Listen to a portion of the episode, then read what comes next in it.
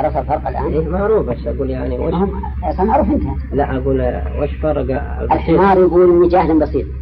وصاحبه اللي هو توما جاهل مركب. الجاهل هو الذي لا يدري أنه جاهل. جاهل ولا يدري أنه جاهل. هذا مركب. والبسيط الجاهل الذي يعلم أنه جاهل. أنا مقصدي ويتضح بالمثال. قال لك قائل متى كانت غزوة بدر؟ فقلت لا أدري. وش سمى هذا؟ يصير هذا جهل بسيط. الإنسان لا يدري وعرف أنه لا يدري وقال ما أدري. وقال رجل لآخر متى كانت غزوة بدر؟ قال الحمد لله الذي فتح على الفاتح على الجاهلين. كانت غزوة بدر في جماد الآخرة سنة تسع من الهجرة. وش تقول؟ هذا جاهل الآن هو جاهل وهو لا يدري أنه جاهل. نعم. عرفت ولهذا استفتح بقوله الحمد لله الذي فتح على الجاهلين. فيقال أنت ما فتح الله عليك لأنك جاهل. أنا مقصدي. مركب وش معنى مركب؟ آه مركب؟ من جهلين. إيه. مركب من جهلين. نعم. جهله بالواقع نعم. وجهله بحاله.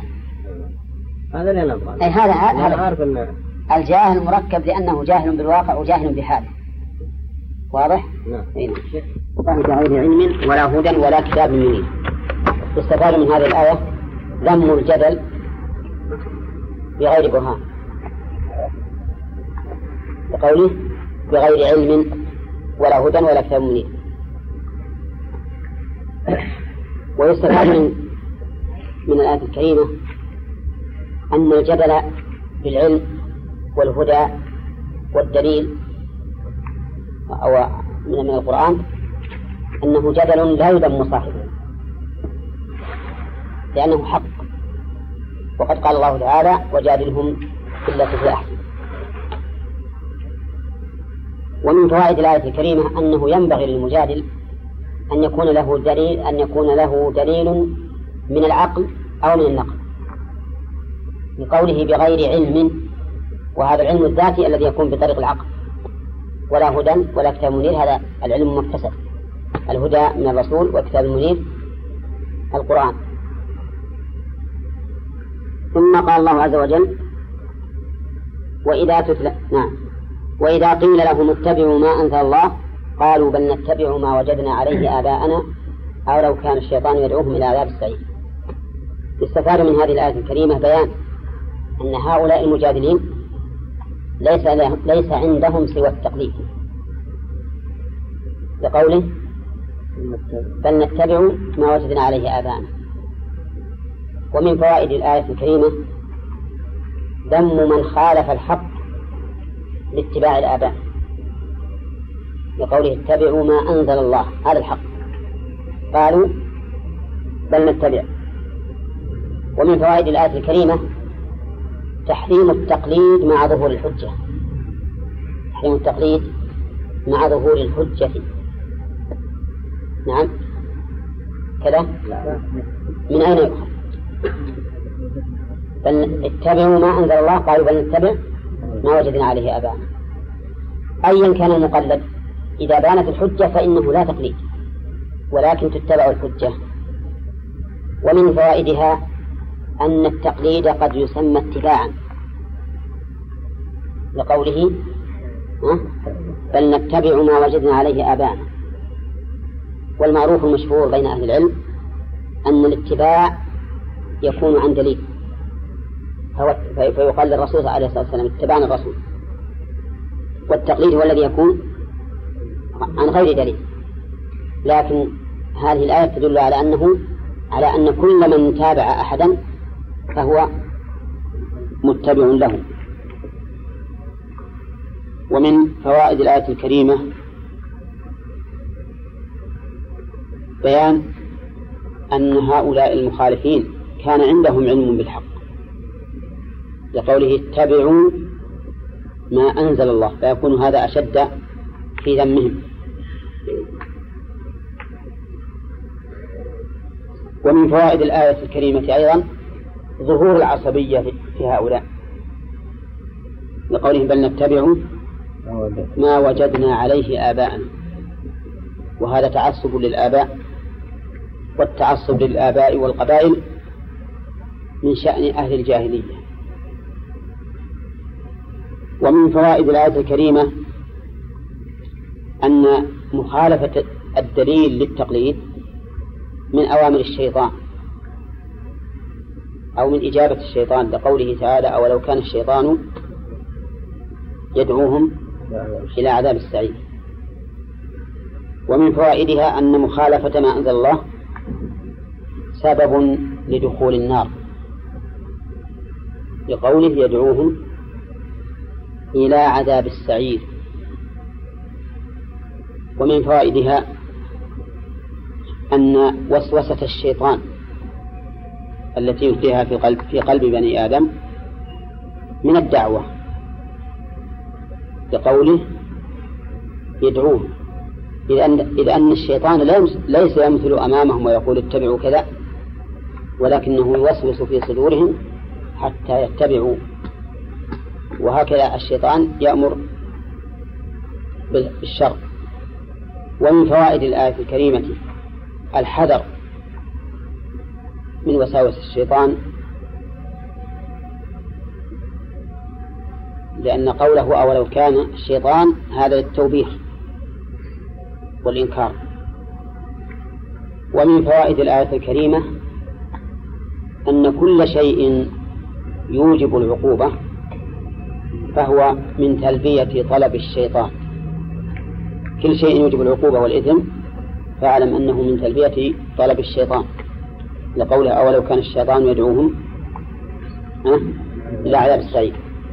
فمثلا لو أراد الإنسان أن يسرق أو أن يزني أو أن يشرب الخمر أو أن يقتل نفسا محرمة قلنا هذا من الشيطان وتلبية لطلبه لأن الشيطان هو الذي يدعو إلى عذاب السعير.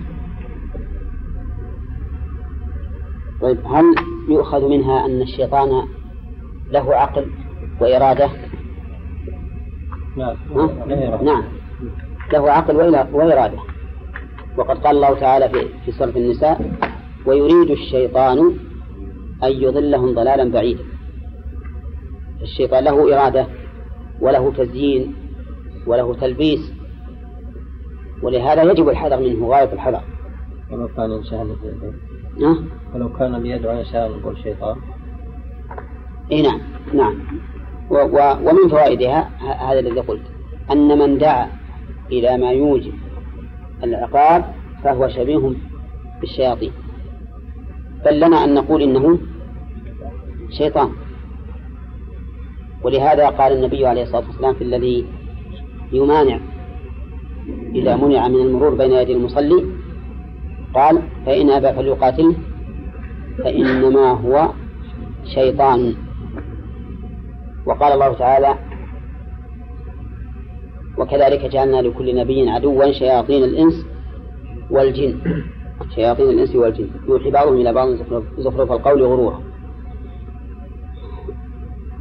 ثم قال الله عز وجل ومن يسلم وجهه إلى الله وهو محسن فقد استمسك بالعروة الوثقى وإلى الله عاقبة الأمور. يستفاد من هذه الآية الكريمة الفائدة العظيمة في الإخلاص والمتابعة. الإخلاص من قوله ومن يسلم وجهه إلى الله. والمتابعة من قوله وهو محسن.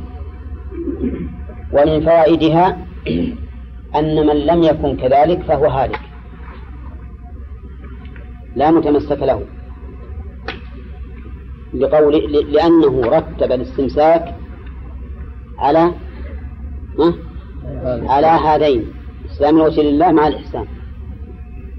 وعلى هذا فمن لم يأتي بهما فليس له نجاة. ومن فوائدها أن أوثق ما يستمسك به الإنسان للنجاة هو الإخلاص والمتابعة. لأن كلمة الوثقى اسم اسم تفضيل. فهي في المذكر فهي, فهي مثل أوثق في المذكر. ومنها فضيلة أظن ذكرنا فضيلة الفاصل والمتابعة؟ ذكرناه قلنا أنها العبادة تقوم عليه. نعم. ومنها أيضا فائدة أو فضيلة الإحسان بقوله وهو محسن. وقد سبق لنا أن الإحسان يكون في عبادة الله ويكون ها؟ في معاملة عباد الله. ومن فوائد الآية الكريمة أن العواقب أن عواقب الأمور إلى الله عز وجل فهو الذي بيده ملكوت السماوات والأرض. وكم من إنسان يقدر ولكن أمر الله يأتي على خلاف تقديره. الدليل قوله وإلى الله عاقبة الأمور. ومن فوائد الآية الكريمة. الإشارة إلى أنه ينبغي لمن أسلم وجهه له مسلم أن يصبر لأن العاقبة له. لا يتعجل أو يستبعد الفرج أو يستبعد النصر لأن الأمور كلها ترجع إلى رب العزة سبحانه وتعالى.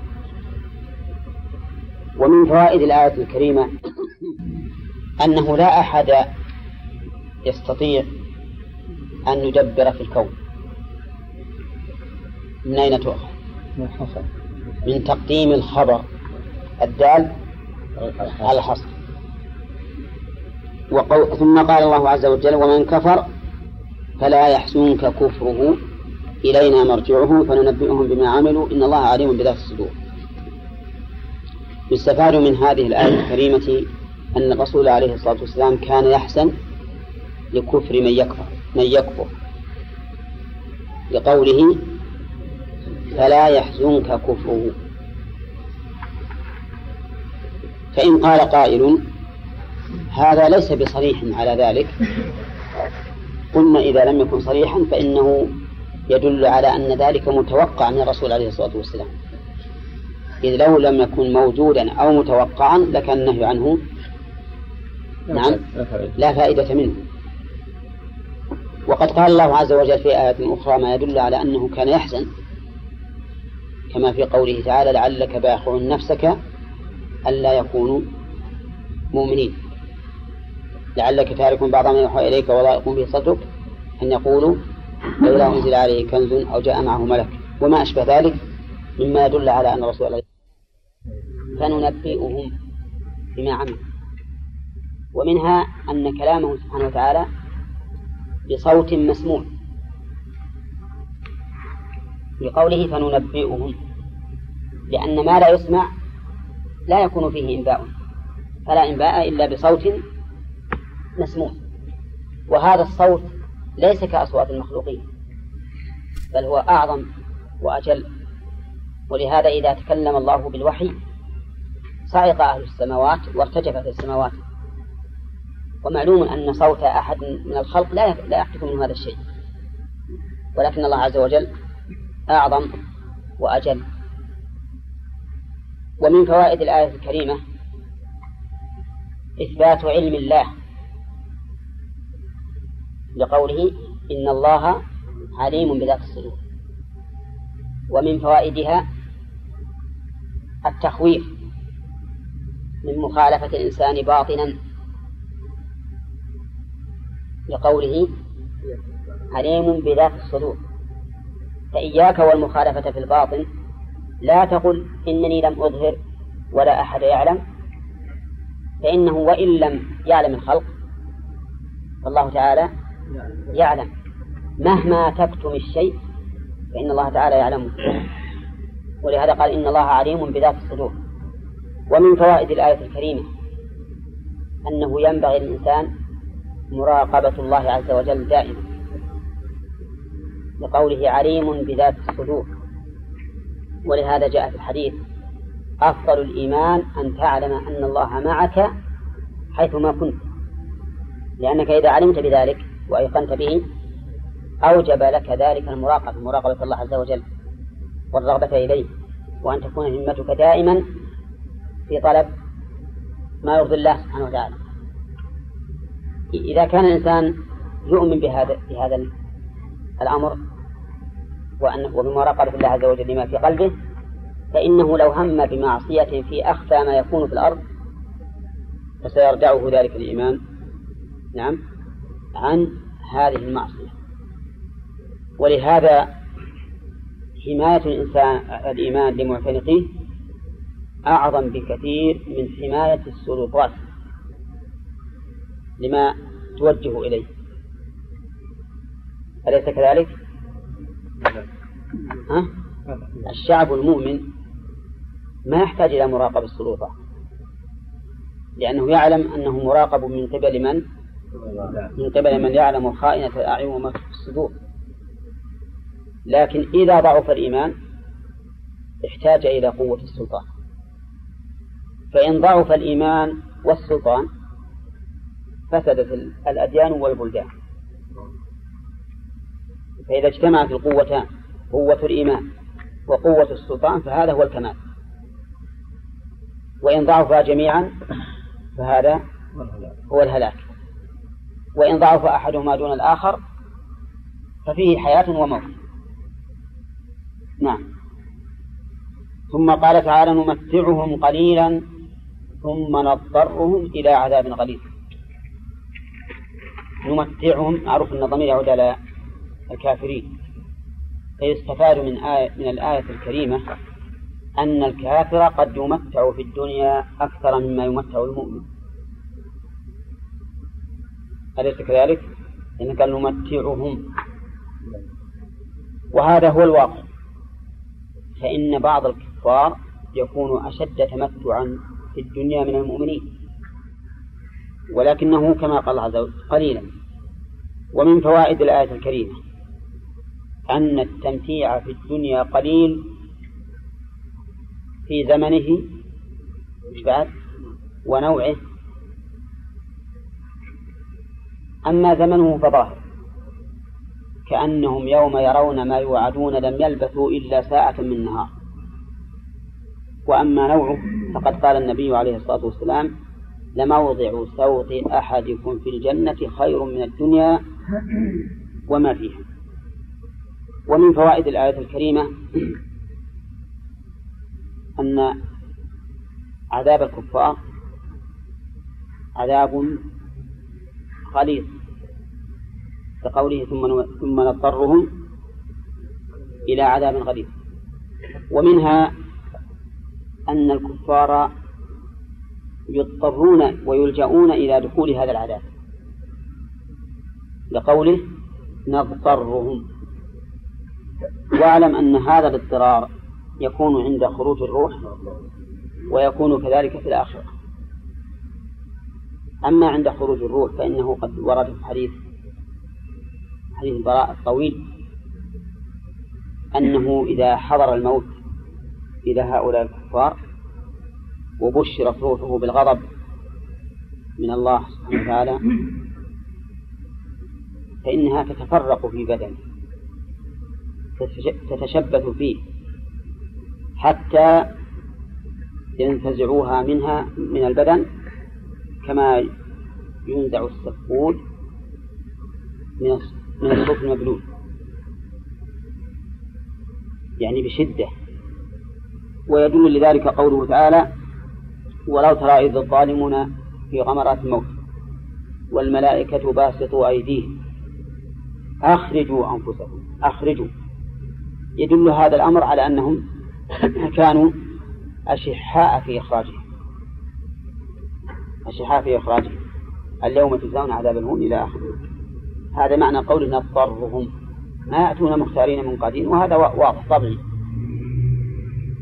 وقال تعالى في الآخرة يوم يدعون إلى نار جهنم دعا يدفعون بعنف حتى يدخلوها والعياذ بالله. ثم قال عز وجل ولئن سألتهم من خلق السماوات والأرض ليقولن الله قل الحمد لله بل أكثرهم لا يعلمون. في هذه الآية الكريمة دليل على أن المشركين في عهد الرسول عليه الصلاة والسلام يقرون بربوبية الله. لقوله ليقولن الله. وفيها أن هذا التوحيد لا ينفع من أقر به. لأن هؤلاء المشركين نفعهم انتفعوا بهذا الإقرار ولا لا؟ لا. بل لا بد من أن يضاف إليه توحيد الألوهية والأسماء والصفات. ومن فوائد الآية الكريمة إثبات أن خالق السماوات والأرض هو الله عز وجل. خالق السماوات والأرض هو الله. فإن قال قائل هل المخلوق يخلق؟ نقول لا. المخلوق لا يمكن أن يخلق. وخلق المخلوق إنما هو تحويل تحويل شيء إلى شيء. يجعل الخشب بابا ويجعل المدر بيتا وما أشبه ذلك. لكن هل يخلق خشبة ليجعلها بابا؟ أه؟ لا. ولا يخلق مدرا ليجعله بيتا. فكل ما في الإنسان من مصنوعات ومبتكرات ومبتدعات إنما هو تغيير وتحويل من شيء إلى شيء. أما إيجاد ذوات الأشياء فهو إلى الله عز وجل. ولهذا يتبين معنى قوله خلق السماوات والأرض. وإلا فالإنسان يخلق لكن خلقه ليس معناه إبداع وإيجاد إيجاد بعد عدم ولكنه كما أقول وأكرر حتى يتبين لكم معنى قوله فتبارك الله أحسن الخالقين. فأثبت أن مع الله خلقا لكن هذا الخلق ليس خلق إيجاد ولكنه خلق تحويل وتغيير لبعض الأشياء. حسب ما أعطاه الله تعالى من قدرة علمية وبدنية. ومن فوائد الآية الكريمة إثبات أن السماء متعددة لقوله السماوات. وقد بين في آية أخرى أن عددها سبع. قل من رب السماوات السبع ورب العرش العظيم؟ سيقولون لله. ومن فوائد الآية الكريمة أيضا أن اعتراف الإنسان بالحق مما يحمد الله عليه. لقوله للرسول قل الحمد لله. فإنه لا شك أن إقرار الإنسان واعترافه بالحق إظهار للحجة وإذا ظهرت الحجة كان في ذلك من الثناء على الله ما هو أهل له سبحانه وتعالى. ومن فوائد الآية الكريمة أن أكثر هؤلاء المعاندين والمشركين كانوا لا يعلمون. إما للجهل وإما لعدم الانتفاع بعلمهم. لقوله بل أكثرهم لا يعلمون. ومن فوائد الآية الكريمة أنه ينبغي تأكيد ينبغي تأكيد الكلام في موضع التأكيد. لأنه قال ولئن سألتهم ليقولن فأكد الله عز وجل أنهم سيقولون ذلك. لئلا يقول قائل هل هؤلاء يقرون بتوحيد الربوبية أو لا يقرون. فبين الله أنهم يقرون به وأكد ذلك. حتى لا يقال كيف يقرون بتوحيد الربوبية ثم ينكرون توحيد الألوهية. وإلى هنا انتهى. قال الله تعالى لله ما في السماوات والأرض. هو الغني الحميد. الجملة هنا خبرية لله ما في السماوات والأرض وفيها حصر وطريقه تقديم الخبر لأن تقديم ما حقه التأخير يفيد الحصر. فلله ما في السماوات يعني لا لغيره لا لغيره بل هو له وحده سبحانه وتعالى. وقوله ما في السماوات أي ما كان فيه فيها والأرض كذلك. وأتى بماء التي لغير العاقل لأنه يراد بها ملك الذوات والصفات. وإذا أريد بها ملك الذوات والصفات أوتي بما لأنها أكثر. فإن كل ذات لها صفة. وأيضا ليس كل ذوات عاقلة بل الدواب والبهائم وشبهها من قسم غير العاقل. وقول لله ملك السماوات قال المؤلف ملكا وخلقا وعبيدا. ملكا وخلقا والملك يشمل ملك الذوات والتصرف في هذه الذوات ولهذا قال وعبيدا والمراد بالعبودية هنا العبودية العامة دون الخاصة. لأن العبودية الخاصة تختص بالطائعين الذين تذللوا لله سبحانه وتعالى طاعة بالمعنى الشرعي. وأما العبادة العامة فهي تشمل كل الخلق لأن جميع الخلق متذلل لله عز وجل باعتبار الكون والتقدير. ما أحد يستطيع أن يعارض قضاء الله وقدره لكن الكفار يستطيعون أن يعارضوا شاء الله. ولهذا عارضوا. وأنكروا الشرع واستكبروا عن عن الحق. قال وعبيدا فلا يستحق العبادة فلا يستحق العبادة فيهما غيره. السماوات والأرض ما يستحق العبادة إلا الله. لأنه بمقتضى العقل والفطرة أن المالك الخالق المدبر يجب أن يكون هو المعبود. ولهذا يستدل الله عز وجل على وجوب العبادة بماذا؟ بالربوبية. يا أيها الناس اعبدوا ربكم اعبدوا ربكم الذي خلقكم. ومر علينا ولئن سألتم من خلق السماوات والأرض لا يقولون الله قل الحمد لله. وهذا ظاهر أن من له الخلق يجب أن تكون له العبادة وحده. إن الله هو الغني عن خلقه الحميد المحمود في صنعه. الجملة هنا استئنافية لبيان ما لله عز وجل من هذه من هذين الاسمين وما تضمناه من الصفة.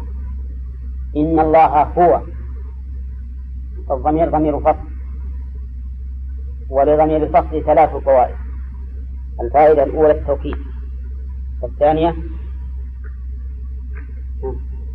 الحصر.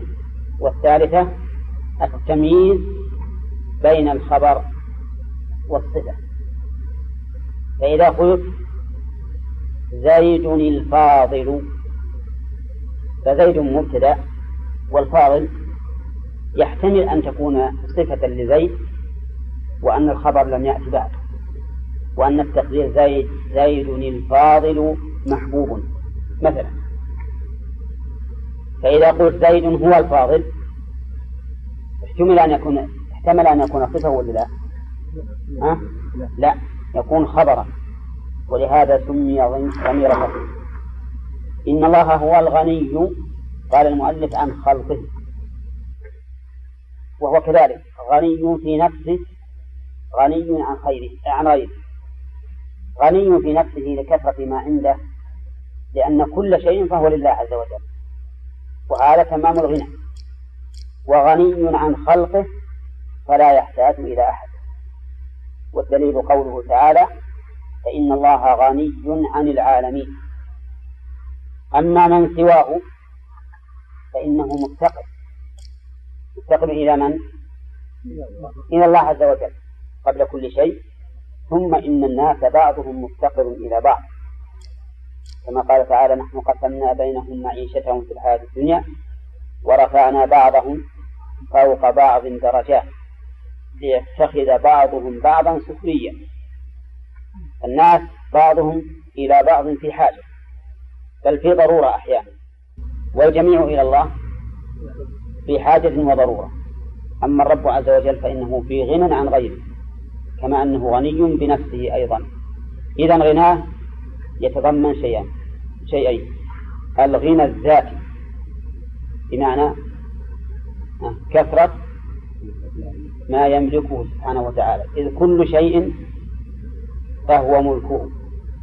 الثاني الغنى عن الغي بحيث لا يحتاج إلى أحد وغيره محتاج إليه.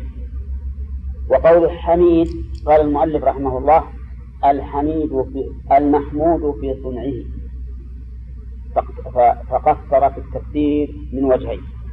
أول قال الحميد بمعنى المحمود. والصحيح أنها بمعنى المحمود والحامد. فهو سبحانه وتعالى حامد من يستحق الحمد. وما أكثر الثناء على من يستحقون الثناء في كتاب الله عز وجل. وهو كذلك محمود على كمال صفاته وتمام إنعامه. يحمد على أمرين على كمال صفاته وعلى تمام إنعامه. الوجه الثاني مما قصر فيه المؤلف أنه قال المحمود في صنعه والصواب أنه محمود في صنعه وفي شرعه أيضا. فإن شرعه سبحانه وتعالى أكمل الشرائع وأنفعها للعباد ومن سن للخلق طريقا تستقيم به أمورهم فهو أهل أهل للحمد. الآن لو أن أحدا دلك على طريق بلد طريق بلد في سفرة واحدة من سفراتك تحمده ولا لا؟ تحمده.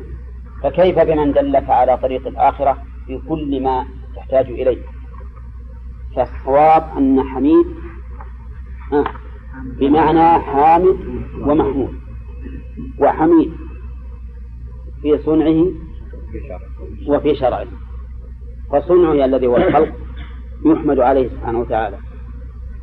على إيجاده وعلى إعداده وعلى إمداده.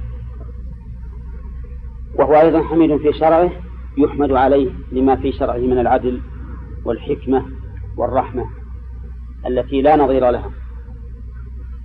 وما أعظم الفائدة في اقتران الغني أو اقتران الحميد بالغني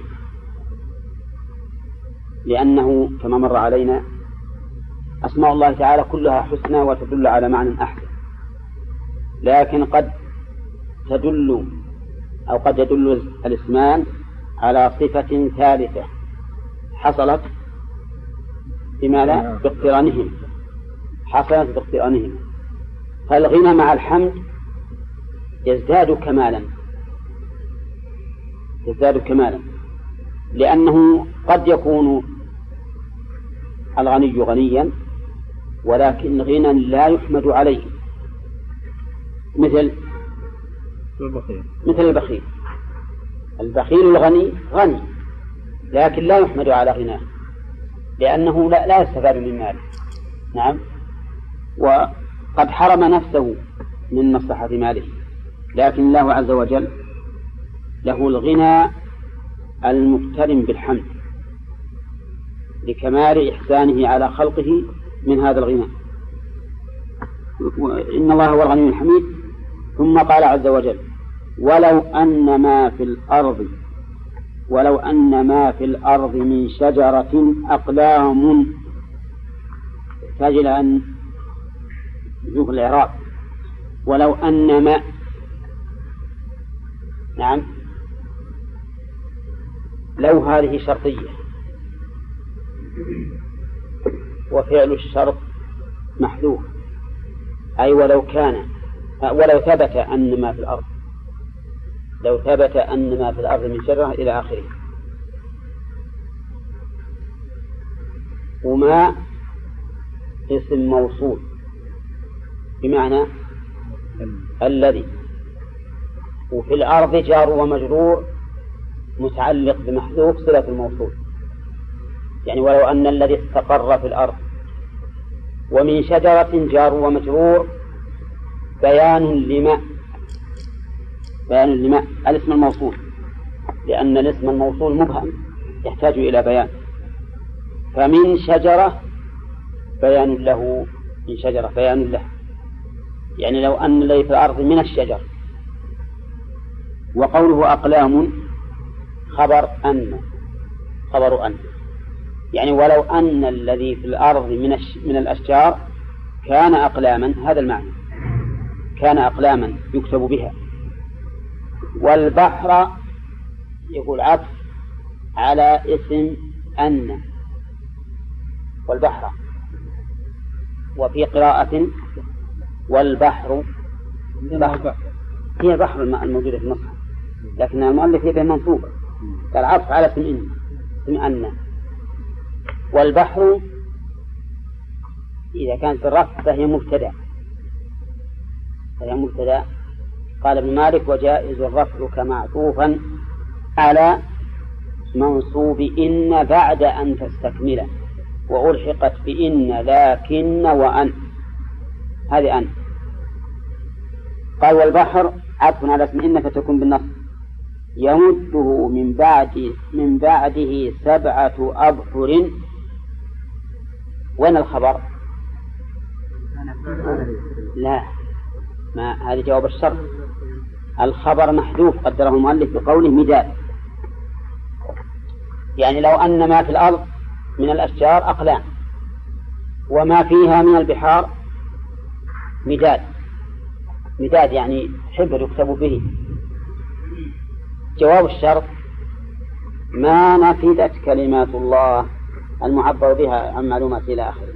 نعم ما نفدت كلمات الله. نفد إيش معناه؟ انتهى. انتهى وخلص.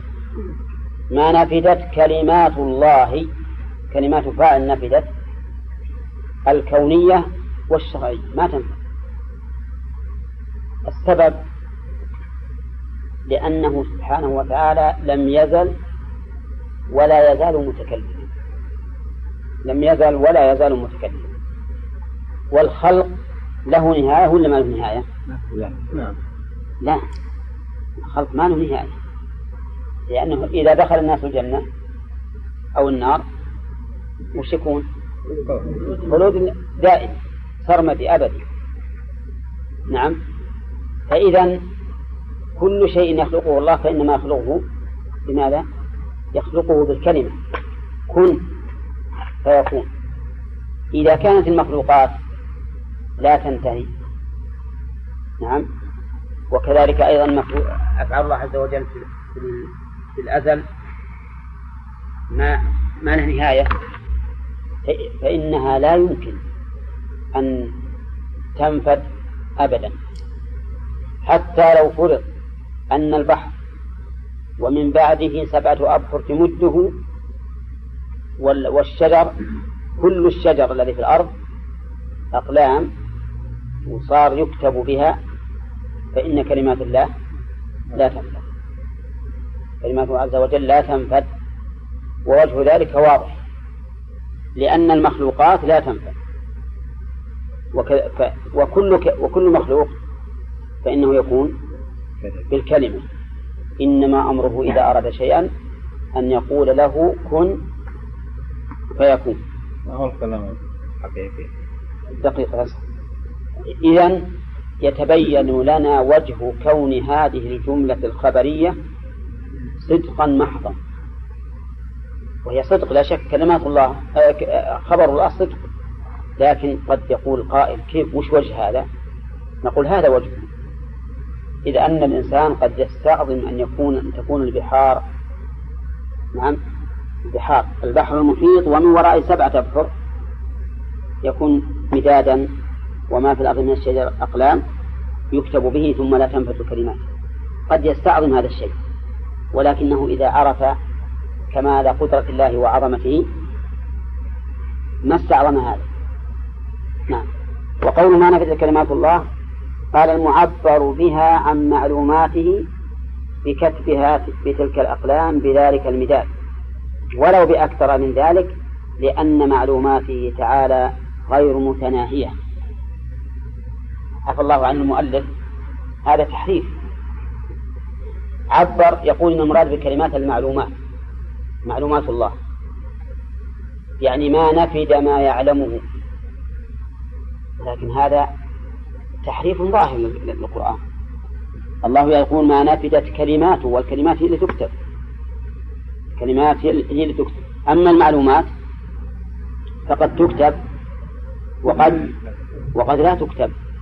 فهل كل معلوماتك تكتبها؟ لكن كلماتك إذا أردت أن تعبر عنها للغير تنطق بها وتكتبها. فالمعنى ما نفدت كلمات الله أي كلماته بالحق حقيقة يعني. الكلمات الحقيقية لو أمليت على أحد وصارت البحار مداد لها والأشجار أقلام لها ما نفدت. ووجه ذلك ظاهر. وهذا يدل على عظمة الله عز وجل. وكمال قدرته. إن الله عزيز لا يعجزه شيء حكيم لا يخرج عن عن شيء عن علمه وحكمته. قول عزيز يقول لا يعجزه شيء. وأحيانا يعبر المؤلف نفسه يقول عزيز لا يغلبه شيء. وذلك لأن العزة كما سبق تنقسم إلى ثلاثة أقسام.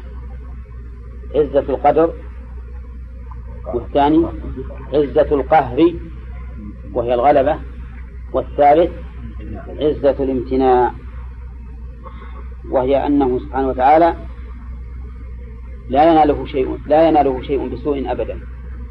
ممتنع عن كل سوء لقوته سبحانه وتعالى.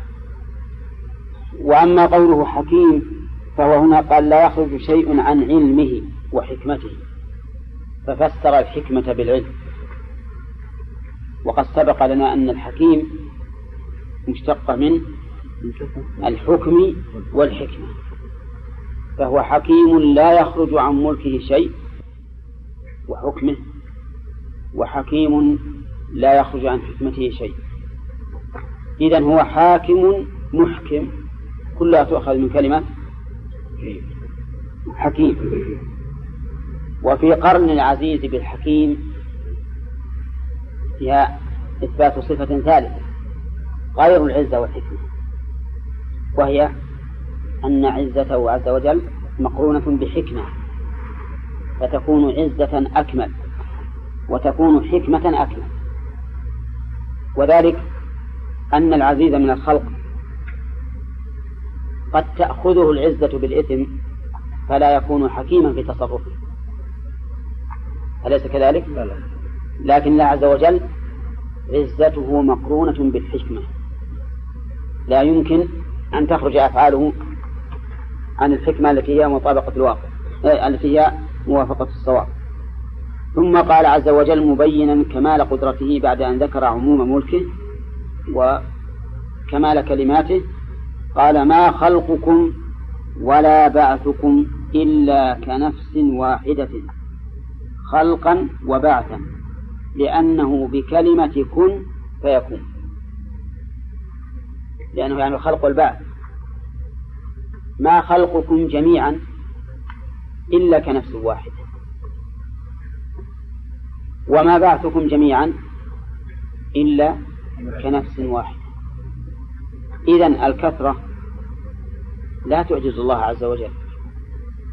لأن الكثرة عنده والقلة على حد سواء.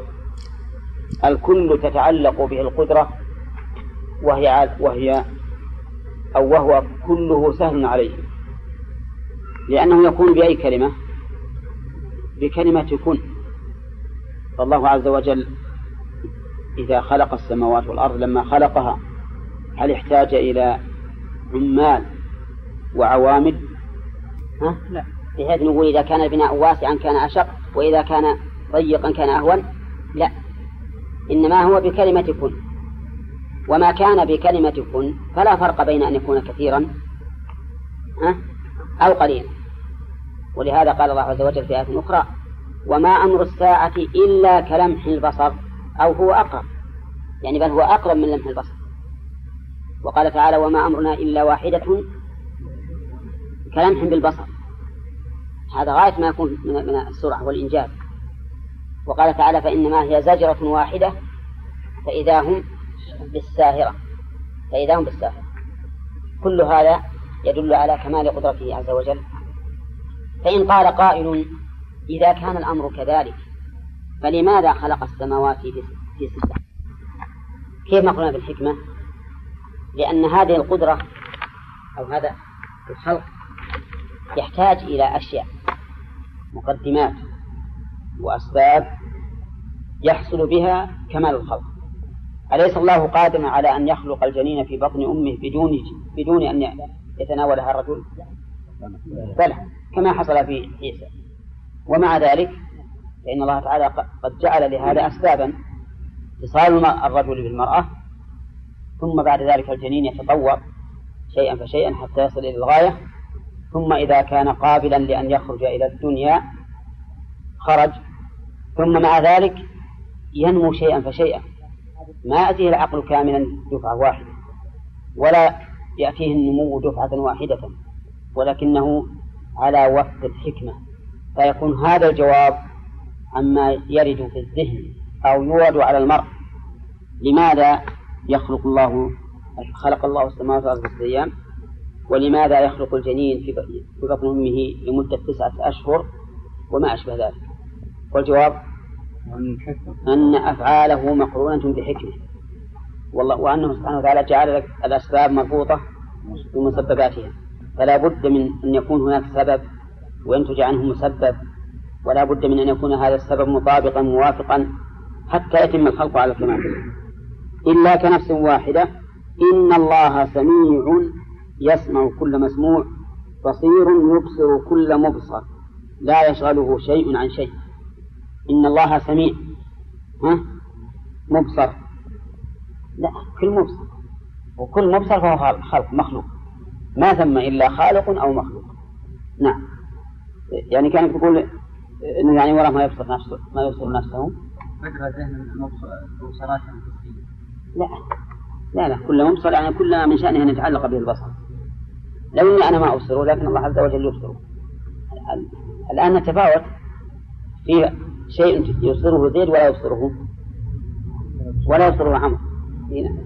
طيب إن الله سميع تقدم أن السميع ينقسم قسمين قسم بمعنى مجيب وقسم بمعنى سامع يعني مدرك للأصوات. فالسميع الذي بمعنى مجيب. مثل قول إبراهيم إن ربي لسميع الدعاء أي مجيبه. ومن المعلوم أيضا أنه لا يجيبه إلا بعد أن يسمعه سمع إدراك. ولكن الفائدة من من الدعاء هي إجابة الداعي. أما مجرد أن يسمع دعاؤه فلا فائدة له من ذلك حتى يجاب. وتقدم أن سمع الإدراك ينقسم إلى آه. إلى ثلاثة أقسام. ما هي؟ ما يفيد التهييد التهديد. وما يفيد التأييد. وما يفيد ساعة سمع الله سبحانه وتعالى. وإدراكه لكل مسموع. فمما يفيد التهديد قوله تعالى أم يحسبون أنا لا نسمع سرهم ونجواهم بلى ورسلنا لديهم يكتبون. هذا الغرض منه إيش؟ التهديد. ومما يفيد التأييد قوله تعالى لموسى وهارون لا تخافا إنني معكما أسمع وأرى. ومما يفيد الشمول شمول سمع الله عز وجل لكل ما يسمع مثل قوله تعالى قد سمع الله قول التي تجادلك في زوجها وتشتكي إلى الله. ولهذا قالت عائشة تبارك الذي وسع سمعه الأصوات. إني في طرف الحجرة وإنه لا يخفى علي بعض حديثها. والله عز وجل من فوق سبع سماوات يسمع. يسمع هذا الحديث والتحاور كله. لم يفته سبحانه وتعالى شيء. أما قوله بصير فالبصير هذا هو بمعنى إدراك المسموع بمعنى المجيب بمعنى المجيب وبمعنى المدرك للأصوات. سامع الأصوات. والسمع وسمع الأصوات قلنا قسم منقسم إلى ثلاثة أقسام. نعم. واضح؟ إيه؟ أما بالنسبة للبصير فالبصير بمعنى مبصر أي مدرك ببصره سبحانه وتعالى. فلله تعالى بصر يبصر به المبصرات. كما جاء في الحديث الصحيح حجابه النور لو كشفه لأحرقت سبحات وجهه ما انتهى إليه بصره من خلقه. من انتهى إليه بصره من خلقه. وقد يكون البصير أيضا دالا على السمع على العلم. دالا على العلم. مثل والله بما تعملون بصير. أي عليم به. عليم به. وعند الناس الآن إذا قالوا فلان بصير بالأشياء يعني عنده علم بها وخبرة. ثم قال تعالى ألم تر أن الله يولد الليل في النهار ويولد النهار في الليل إلى آخره؟ الهمزة هنا للاستفهام التقريري فمعنى ألم ترى بمعنى فمعنى ألم ترى؟ قد رأيت. فهو يقرر سبحانه وتعالى هذه القضية المشاهدة المعلومة لكل أحد والخطاب في قوله ترى إما للرسول عليه الصلاة والسلام أو لكل من يصلح للخطاب. والمعنى الثاني أشمل وأعم. فتكون شاملة لكل من يصلح له الخطاب. ألم ترى أيها الرائي المخاطب أن الله يولد يدخل الليل في النهار ويولد النهار يدخله في الليل. وهذا العلاج والإدخال لا يكون إلا بقدرة عظيمة. وكيف العلاج؟ يولد الليل في النهار ويولد النهار في الليل. هل المراد إقبال الليل وإقبال النهار لأنك ترى الليل إذا أقبل نعم يدخل سواده في النهار يدخل على النهار ويطرده وترى النهار أيضا إذا أقبل يلج في الليل فيطرده فيكون هذا عبارة عن عن تقرير طلوع الفجر مش بعد؟ وإقبال الليل. وقد أقسم الله تعالى بذلك في القرآن الكريم. والليل إذ أدبر والصبح إذا أسفر. ولا يقسم بشيء من المخلوقات إلا لعظمه. يكون معنى العلاج الإدخال به الإدخال بالنهار أو بالعكس. متى؟ عند كل صباح وعند كل مساء. طيب هذا وجه. أو أن المعنى يولد الليل في النهار. بمعنى أنه يزداد النهار مدة حتى يدخل في الليل. ويزداد الليل مدة حتى يدخل في النهار. يعني يطول النهار فإذا طال أخذ من الليل. فمعنى ذلك أنه دخل عليه. ويطول الليل فإذا طال أخذ من النهار فيكون قد دخل عليه واختلس منه. أي هذا أيضا معنى معنى لكلمة العلاج. وكلاهما معنى صحيح. ففي إقبال الليل وإدباره آية عظيمة من آيات الله. وفي كون هذا يزيد وهذا ينقص أيضا آية من آيات الله عز وجل.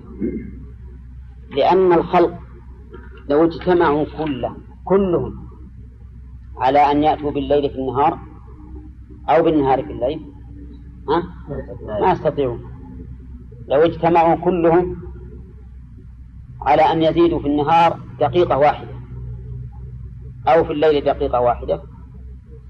يستطيعون ولا ما يستطيعون. مهما أوتوا من قوة. إذا فهذا دليل على كمال قدرة الله عز وجل. ثم إن في إيلاج الليل بالنهار على المعنى الثاني. هو بالعكس. فيه دليل على رحمة الله. لأن تناوب الليل والنهار بالزيادة والنقص فيه مصلحة عظيمة جدا. لأن الليل إذا طال حصل البرد والشتاء وظهرت أشجار الشتاء وماتت الحشرات التي قد يكون بقاؤها ضارا في الإنسان والنبات. وكذلك إذا ازداد الحر إذا ازداد النهار ازداد الحر فنضجت الثمار وزال وزال البخار من الأرض وماتت بذلك حشرات. نعم كثيرة من أجل الحر لو أنها بقيت وتنامت لأضرت بالناس. فيكون هذا فيه أيضا دليل على كمال الحكمة والرحمة. مع القدرة. نعم. قال ويوجد النهار في الليل وأن الله سميع نعم. يقول المؤلف يورث يورث يدخل الليل في النهار ويورث النهار يدخله في الليل. فيزيد كل منهما بما نقص من الآخر وسخر الشمس والقمر. سخر الشمس والقمر أي ذللهما لأي شيء؟ لمصالح العباد. والدليل على ذلك قوله تعالى في الآية العامة الشاملة وسخر لكم ما في السماوات وما في الأرض جميعا منه سخر لكم لكم شف كلمة لكم إذا كل ما ذكر من تسخير في الكون فهو لبني آدم. ولهذا يقال في بعض الآثار يا ابن آدم خلقتك من أجلك وخلقت كل شيء من أجلك. نعم؟ فالله عز وجل يقول وما خلقت الجن والإنس إلا ليعبدون. ويقول هو الذي خلق لكم ما في خلق لكم ما في الأرض جميعا وسخر لكم ما في السماوات وما في الأرض جميعا منه ها؟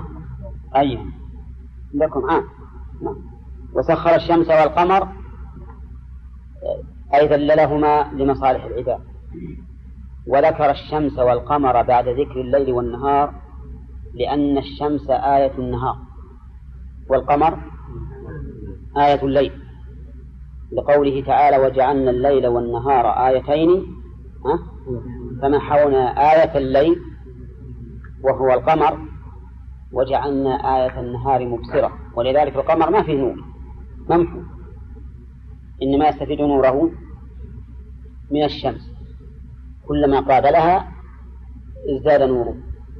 فإذا تمت المقابلة بينه وبين الشمس في الليلة في ليالي الإبدار كمل نوره. ثم كلما ضعفت المقابلة ضعف النور. شيخ. نعم. طيب لا تبادر منها الإبطال العلاج ما هو يعني الطول كله كله صالح. كله علاج. طول علاج. لأن النهار يدخل في الليل. أما مثلا إذا قدرنا أننا الآن في تساوي الليل والنهار. نعم. كم الليل؟ 12 والنهار؟ 12 طيب يطول النهار فيكون 13 ساعة ويكون الليل 11 11 إذا دخل النهار في الليل أي في زمن الليل. يعني في الزمن. ها؟ يعني في الزمن زمن الليل. في زمن الليل. وكذلك بالعكس. ثم نعم. وسخر الشمس والقمر كل منهما يجري في فلكه إلى أجل مسمى هو يوم القيامة.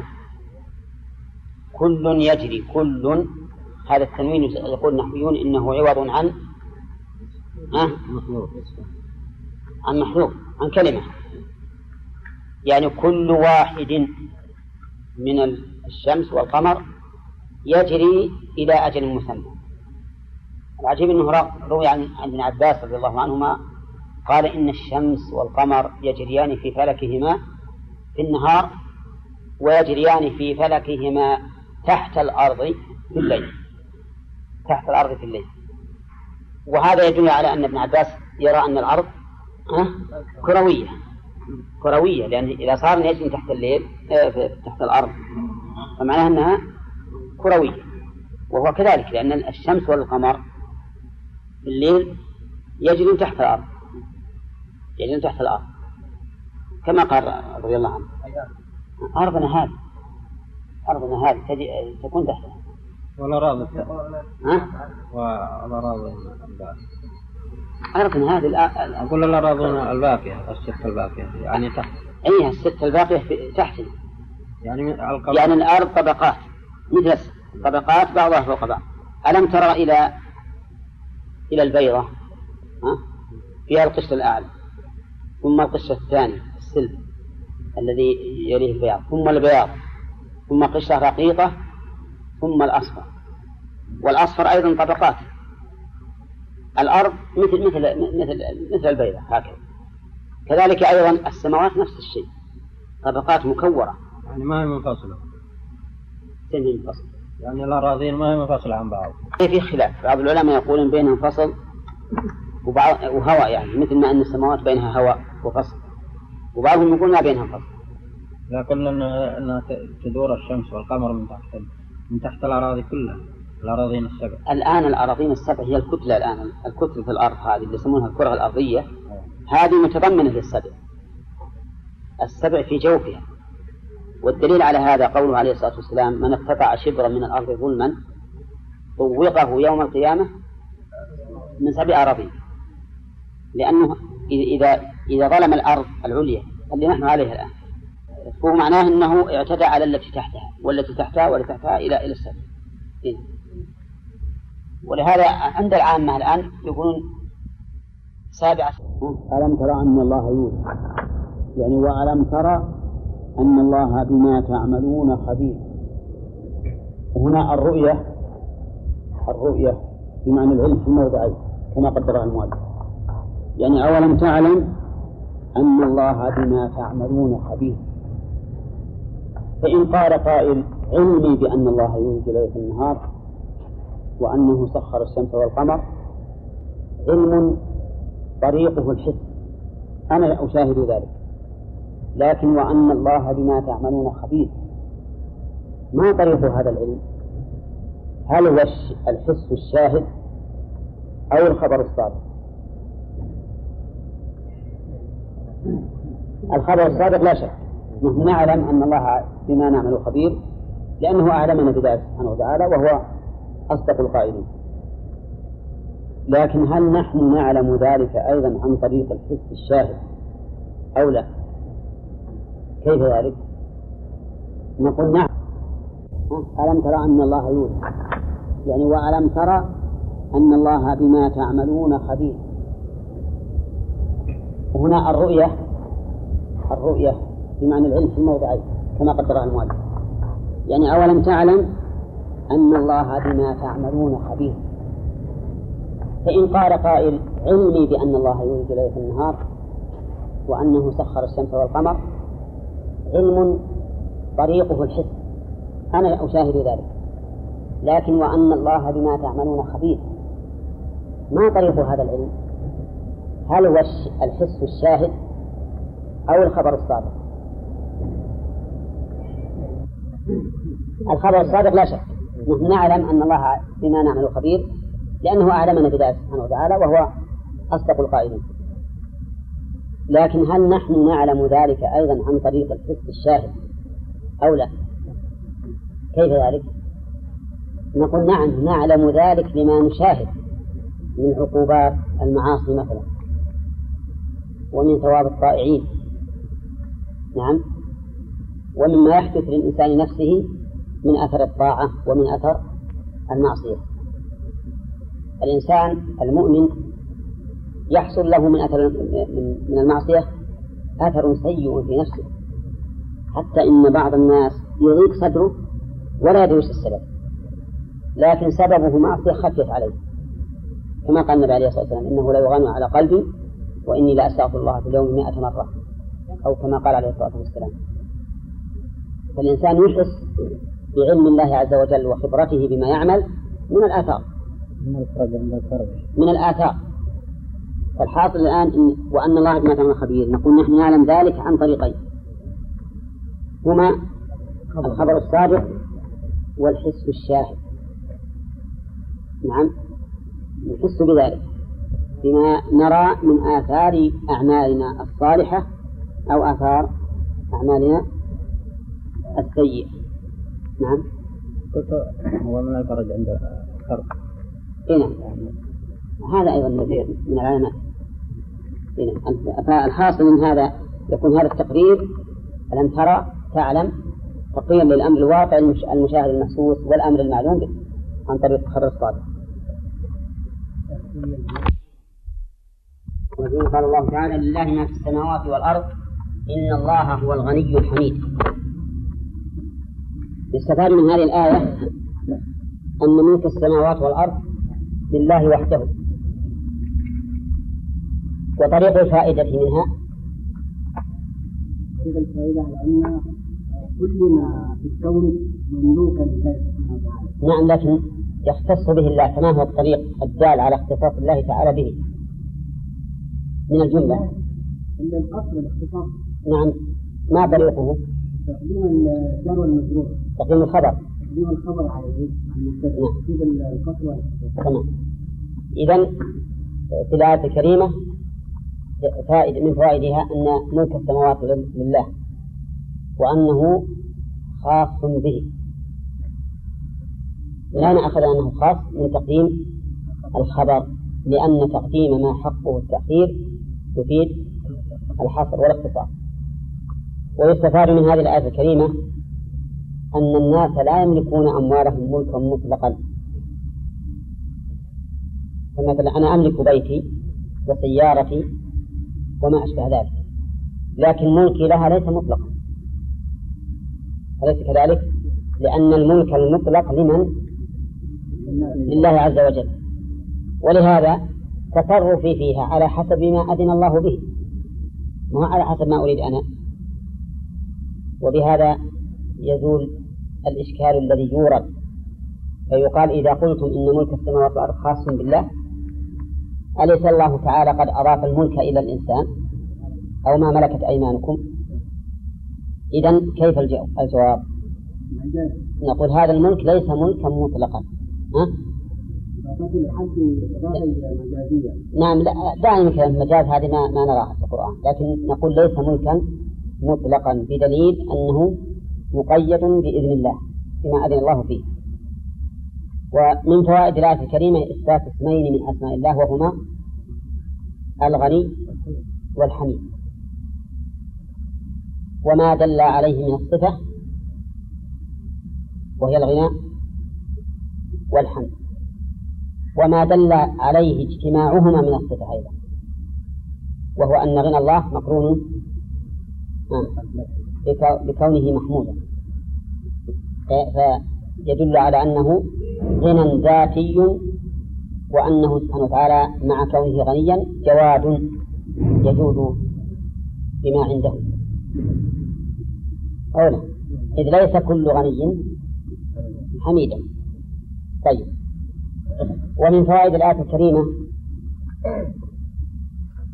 بيان أن ملك الله في السماوات والأرض ملك مشتمل على الفضل والحمد. الناس لأنه ذكره بعد قوله لله ملك السماوات والأرض إن الله هو الغني. فكونه غنيا يتمدح سبحانه وتعالى بيناه بعد ذكر ملك السماوات والأرض يدل على فضله بهذا الغنى وعلى حمده على هذا الملك إنه ملك مبني على الحمد وهذا كقوله تعالى الحمد لله رب العالمين حمد نفسه بكونه ربا للعالمين لأن ربوبيته سبحانه وتعالى ربوبية يحمد عليها لما فيها من كمال الفضل والإحسان والعدل إلى غير ذلك أفهمتم هذه؟ وش قلنا فيها؟ فائدة إثبات أن ملك ملك السماوات والأرض لله مبني على الفضل والحمد. لأنه ذكره بعد قول لله ما في السماوات والأرض قال إن الله هو الغني الحميد. نعم. ويستفاد من الآية الكريمة افتقار ما في السماوات والأرض إلى الله. من أين تؤخذ عبد الوهاب؟ نعم. لأن قوله إن الله هو الغني دليل على أن ما في السماوات والأرض محتاجون إليه فقراء. كما قال تعالى يا أيها الناس أنتم الفقراء إلى الله والله هو الغني الحميد. ومن فوائد الآية الكريمة إثبات أن السماوات جمع. وعددها سبعة. تؤخذ من قوله ما في السماوات. أما تعيين العدد بالسبع فمن آيات أخرى. ثم قال الله عز وجل ولو أن ما في الأرض من شجرة أقلام والبحر يمده من بعده سبعة أبحر ما نفدت كلمات الله. يستفاد من هذه الآية الكريمة أن الله سبحانه وتعالى يتكلم. نعم. من قوله كلمات الله. ويستفاد منه أن كلماته مسموعة. لأنها تكتب ولا يكتب إلا ما كان مسموعا. هكذا أو فيها نظر هذه الفائدة؟ كيف ذلك؟ يمكن أن يعني هذا من غير أن يسمع عنه إلى طيب يعني يمكن إنسان يكتب كلماته هو بدون أن يسمع بدون أن يسمع غيره.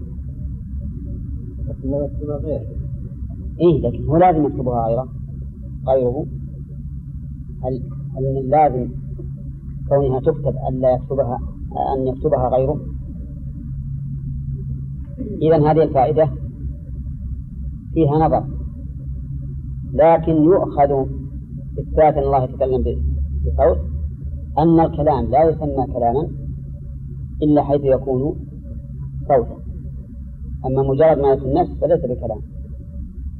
ومن فوائد الآية الكريمة بيان أن من فوائدها أن كلمات الله أن كلمات الله تعالى لا نفعل لها. من أين تؤخذ؟ من قوله ما نفدت كلمات الله. ووجه ذلك تقدم في التفسير أن الله تعالى لم يزل ولا يزال خلاقا فعالا لما يريد.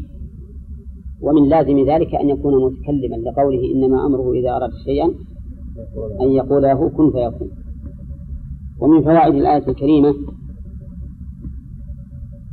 تمام قدرة الله عز وجل حيث كان قادرا على كلام لا ينفع. ومن فوائدها إثبات العزة والحكمة.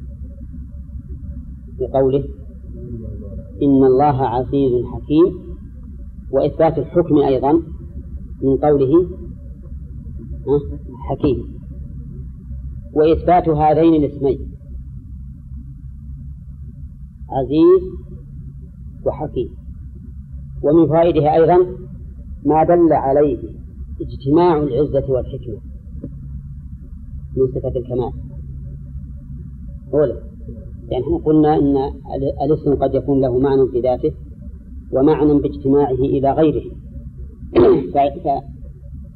فاجتماع العزة مع الحكمة يفيد كمالا أكثر مما لو انفردت العزة أو الحكمة وهو أن عزة الله عز وجل مربوطة بالحكمة. ثم قال الله عز وجل ما خلقكم ولا بعثكم إلا كنفس واحدة. يستفاد من هذه الآية الكريمة إثبات الخلق والبعث بقوله ما خلقكم ولا بعثكم ويستفاد منه من منها كمال قدرة الله حيث جعل جل جلاله الخلق والبعث لجميع الخلق كنفس واحدة وهذا في غاية ما يكون من القدرة. ومن فوائدها إثبات البعث كقوله ولا بعثكم.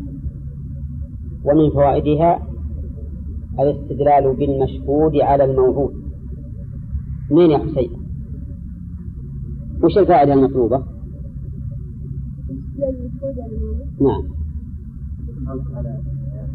نعم. المشهود الخلق. والموعود البعث. وقد قرنهم الله جميعا لإثبات كل واحد منهما وأنه كما قدر على الخلق أولا فهو قادر على البعث ثانيا. ومن فوائد الآية الكريمة إثبات اسمي السميع البصير لله. وإثبات ما دل عليه من صفة. وإثبات الكمال باجتماعهما السمع والبصر. إذ ليس كل سميع بصيرا وليس كل بصير سميعا. وقد سبق لنا معنى معنى السميع ومعنى البصير لا حاجة لهذا ثم قال عز وجل قال وش؟ ألم ترى ما يولي الليل في النهار؟ وإن الله بما تعملون خبير. طيب. ألم ترى أن الله يولج الليل في النهار ويولج النهار في الليل إلى آخره؟ في هذه الآية إثبات قدرة الله عز وجل في إيلاج الليل في النهار وإيلاج النهار في الليل. ومن فوائدها أيضا بيان رحمة الله عز وجل لأن هذا الإيلاج فيه من المصالح الكثيرة ما هو مشاهد معلوم وما ليس بمعلوم. ومنها بيان نعمة الله عز وجل على هذه على عباده بتسخير الشمس والقمر. لقوله وسخر الشمس والقمر. ومن فوائدها أن الشمس والقمر يجريان. لقوله كل يجري إلى أجل مسمى. ومنها بيان كمال النظام في أفعال الله. لقوله إلى أجل مسمى معين. لا يختلف. لا تقدما ولا تأخرا ومن فوائد الآية الكريمة الرد على من قال إن إن الشمس والقمر ثابتان. بقوله كل يجري وهذا خبر من خالقهما سبحانه وتعالى وهو أعلم بما خلق. قال الله تعالى ألا يعلم من خلق وهو اللطيف الخبير.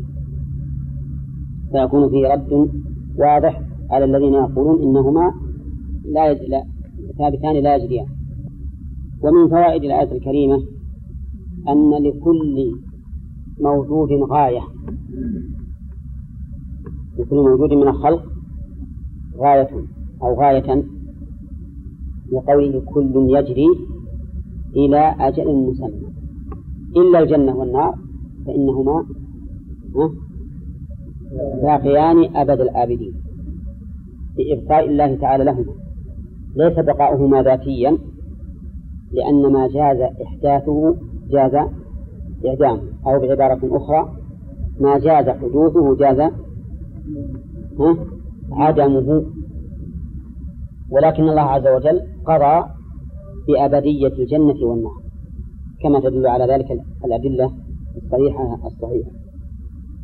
نعم. نعم.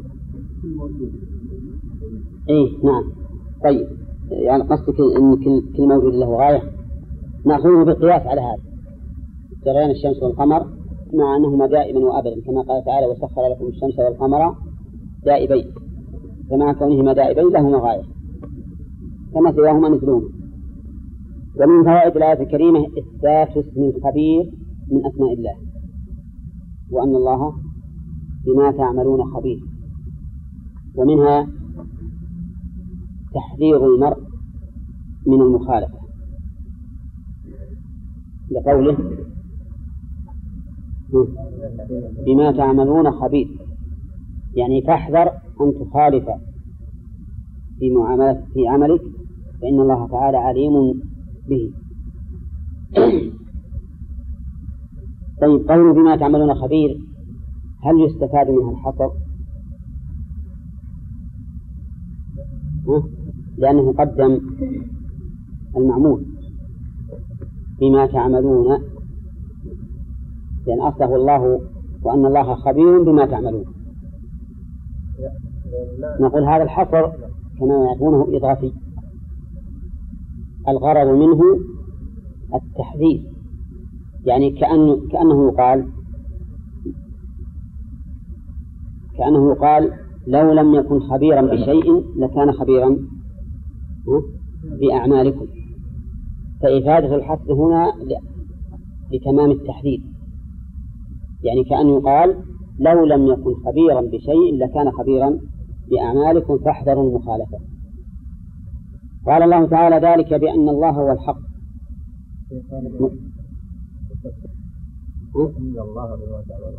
هذا معروف تفسيره مرت علينا يعني قبل مدة قصيرة. أن الخبرة هي العلم بمواطن الأمور مثل مرت علينا في وسائل وأن الله لطيف خبير. نعم. قال الله تعالى ذلك بأن الله هو الحق. ذلك المشار إليه ما ذكر من تسخير الشمس والقمر والقدرة على البعث والخلق. أي ذلك المذكور السابق بأن الله هو الحق. الباء للسببية. أي بسبب أن الله هو الحق. فلكونه هو الحق صارت هذه الأمور وتنظمت هذه النظم لأنه جل وعلا حق في ذاته وحق في أفعاله وحق في أحكامه وحق في أسمائه وصفاته. فرسوله رسله حق وكتابه حق ووعده حق وثوابه حق وعقابه حق وكل ما صدر عنه فهو حق والحق هو ضد الباطل. والباطل هو اللغو والعبث الذي لا خير فيه. نعم. فيكون معنى أن كل ما صدر عن الله عز وجل فإنه حق وخير ثابت. نعم. وأن ما وأن ما يدعون من دونه الباطل وأن معطوفة على أن يعني وبأن معطوفة على أن مفتوحة. وقوله ما يدعون ما هذه اسم موصول. يعني وأن الذي يدعون. وقول يدعون يشمل دعاء العبادة ودعاء المسألة. لأن الأصنام التي تعبد من دون الله تدعى بمعنى تعبد وتدعى بمعنى تسأل. والدعاء له معنيان. دعاء عبادة ودعاء مسألة. فقوله تعالى وإذا سألك عبادي عني فإني قريب أجيب دعوة الداعي إذا دعان. وش المراد؟ دعاء المسألة. وقوله تعالى وقال ربكم ادعوني أستجيب لكم إن الذين يستكبرون عن عبادتي سيدخلون جهنم داخلين. دعاء عبادة. وكذلك قوله تعالى وما دعاء, وما دعاء الكافرين إلا في ضلال. أي ما عبادتهم إلا في ضلال فالدعاء إذن يكون بمعنى دعاء المسألة ودعاء العبادة. فقول ما يدعون يشمل المعنيين يعني ما يعبدون وما يطلبون منه الحوائج وأن ما يدعون. وقوله بالياء والتاء يعني قراءتان سبيتان وأن ما تدعون وأن ما يدعون. وكلاهما صحيح. لكن في قوله وأن ما تدعون من دونه الباطل خطاب. ولا يكون إلا للكافرين لأن الخطاب في مثل هذا لا يمكن أن يكون للرسول صلى الله عليه وسلم ولا للمؤمنين من أصحابه. نعم.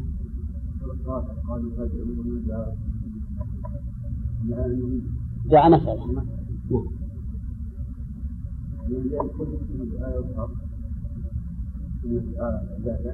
نعم.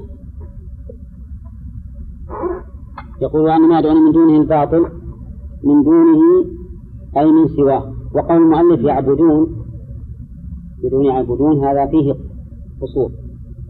والصواب يعبدون ها ويسألون. كما قال الله تعالى ومن أضل ممن يدعو من دون الله ها من لا يستجيب له إلى يوم القيامة. يدعو يعني يسأل من دون الله من لا يستجيب له إلى يوم القيامة. فهنا ينبغي أن يضاف يعبدون ويسألون. وقوله من دونه أي من سواه. وقولها الباطل يقول المؤلف الزائد وهذا فيه نظر لأن المراد الباطل يعني الذي لا خير فيه. لا خير فيه. ومنه حديث أصدق كلمة قالها الشاعر كلمة لبيد. ألا كل شيء ما خلا الله باطل. نعم. باطل يعني معناه لا خير فيه. وقوله أن ما يدعون من دونه الباطل هل المراد الباطل في عبادتهم إياه؟ أو الباطل حتى في نفسه فليس فليس مستحقا للعبادة؟ كلا الأمرين. يعني فهو باطل بالنسبة لعبادتهم إياه وهو باطل في نفسه لا يستحق من الألوهية شيئا. وأن الله هو العلي على خلقه بالقهر الكبير العظيم. وأن الله هو العلي هذه الجملة كما ترون جملة خبرية مؤكدة بضمير الفصل. أين ضمير الفصل؟ هو العلي يعني لا غيره. والعلي صفة مشبهة لأنها على وزن فعيل. والصفة المشبهة يقول أهل العلم باللغة العربية إنها تفيد الثبوت والاستمرار. نعم. إن الله عنده علم الساعة. معروف أن الله لفظ الجلالة اسم إنت وعند خبر مقدم وعلم مبتدأ مؤخر. والجملة خبر إن الجملة الخبرية فيها حصر وهو مستفاد من تقديم الخبر تقديم عنده. إن الله عنده يعني لا عند غيره علم الساعة. ويدل على هذا الحصر قوله تعالى يسألونك عن الساعة أيان مرساها قل إنما علمها عند ربك. الحصر بطريقة إنما. إنما علمها عند ربك فلو أن مدعيا قال إن الحصر هنا في الخبر لا في الجملة كلها قلنا لكن الخبر هو, هو الذي دل على انحصار علم الساعة في الله عز وجل. ويدل عليه ويؤكده الآية التي ذكرناها وهي يسألونك عن الساعة في أيام مرساها قل إنما علمها عند ربي. إذا جاءتكم مثل العبارة هذه إنما علمها عند ربي فالمعنى لا لا يعلمها إلا رب. هذا معناه. كما إذا قلت كما إذا قلت إنما القائم زيد معناه لا قائم إلا زيد. طيب. قوله عنده علم الساعة متى تكون وفي أي وقت؟ ولا يعلمه إلا الله. ولهذا سأل جبريل النبي صلى الله عليه وسلم قال أخبرني عن الساعة. قال ما المسؤول عنها بأعلم من السائل فتأمل رسولان أحدهما أفضل الملائكة والثاني أفضل البشر. كلاهما يقول لا علم عندي. لأن قوله ما المسؤول بأعلم من السائل يعني إذا كنت أنت لا تعلم فأنا من باب أولى لا أعلم. فإذا علمها يختص بالله. ولقد كذب من ادعى أنه يعلمها ولا سيما بالواسطة التي ذكر أنها دالة عليه. كما نشر عن شخص يسمى رشاد خليفة هذا رجل في أمريكا وهو رجل عنده علم لكنه اغتر اغترارا عظيما بما يسميه. العدد التاسع عشر. حيث ادعى إن القرآن كله مركب على تسعة عشر حرف وإن هذا المادة عنده تسعة عشر استدل بها على أنه يعرف متى تقوم الساعة. وحددها أظن في فوق ألفين في سنوات قليلة. ها؟ 1709 اي 1709 كيف؟ يقول عام 1909 هجري هجري طيب هذا هذا الرجل في الواقع الله أعلم هل هو متأول أو معاند لكن كل من ادعى علم الساعة فهو كافر لأنه مكذب لله ورسوله وإجماع المسلمين. والمسلمون مجمعون إجماعا قطعيا على أنه لا علم لا يعلم متى تقوم الساعة إلا إلا الله عز وجل. طيب إن الله عنده علم الساعة والساعة هي القيامة. وسميت الساعة لأنها أعظم حدث يكون ولأن فيها وعيدا للمكذبين. ولهذا يتوعد للساعة يقال مثلا ساعتك عندي. إذا أردت أن تهدد إنسان نعم تهدده بكلمة الساعة لأنه يقع فيها حدث عظيم. ثانيا وينزل الغيث. ينزل الغيث ولم يقل ويعلم متى ينزل الغيث. قال وينزل اختلاف التعبير له معنى عظيم. وإلا فإن هذه الخمسة كلها من علم الغيب. فإن النبي صلى الله عليه وسلم فسر قوله تعالى وعنده مفاتح الغيب بهذه الخمسة. نعم. وألفاظ الحديث ولا يعلم متى ينزل المطر إلا الله. لكن القرآن يقول الله فيه وينزل الغيث فكيف فكيف نقول إنه يراد بها؟ لا يعلم متى ينزل الغيث إلا الله. نقول لأن الله إذا كان هو الذي ينزل الغيث نعم فلا يعلمه إلا الله. لأنه هو المنزل له والمنزل للشيء هو الذي يعلمه وغيره لا يعلمه.